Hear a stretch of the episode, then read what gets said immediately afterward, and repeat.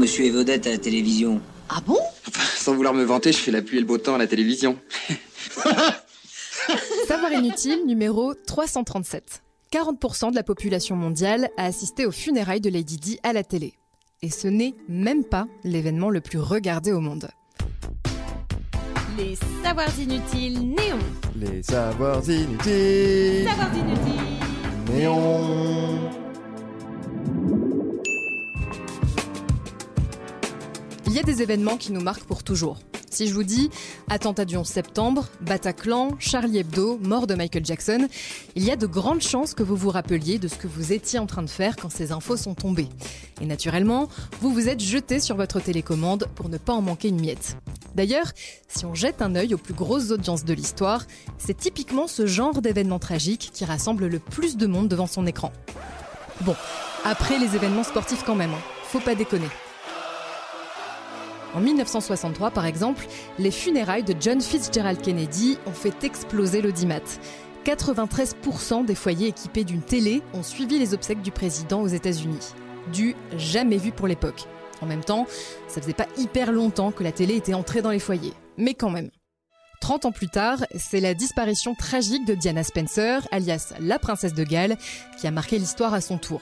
D'après les chiffres de l'Associated Press, 2,5 milliards de téléspectateurs auraient assisté à ces funérailles à la télé, soit l'équivalent, tenez-vous bien, de 42% de la population mondiale à l'époque. En gros, c'est comme si tous les habitants de la Chine et de l'Inde étaient branchés sur leur télé le même jour, à la même heure. C'est d'ailleurs plus de téléspectateurs que pour le mariage de Lady Di avec le prince Charles en 81 ou celui de Kate et William 30 ans plus tard. La preuve que les événements joyeux, ben, ça nous fait quand même moins vibrer. Bon, il y a aussi le roi de la pop, Michael Jackson, dont les funérailles en 2009 ont rassemblé, comme Lady Di, plus de 2 milliards de téléspectateurs à travers le globe. Des chiffres complètement dingues, et pourtant, ce ne sont pas les événements les plus regardés au monde.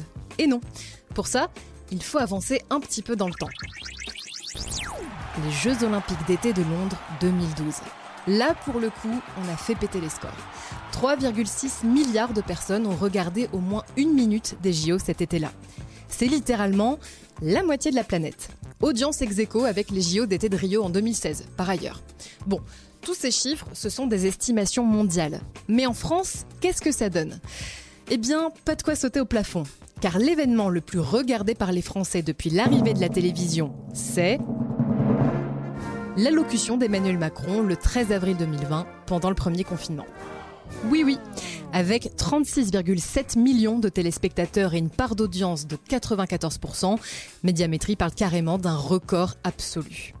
Viennent ensuite les allocutions du 16 mars, juste avant le premier confinement donc, et celle du 28 octobre pour la deuxième vague, avec respectivement 35 et 32 millions de personnes scotchées à leur écran. Donc non, si vous vous posiez la question, la finale de la Coupe du Monde de 2018 n'a pas été l'événement le plus regardé dans l'Hexagone. Il se classe en fait à la quatrième place du classement, avec tout de même 26 millions de téléspectateurs. C'est 3 millions de plus que pour la finale de 1998. Mais ça, c'est vraiment inutile de le savoir. Vous avez aimé ce podcast? Alors abonnez-vous sur votre plateforme préférée, faites-le connaître, laissez-nous des commentaires.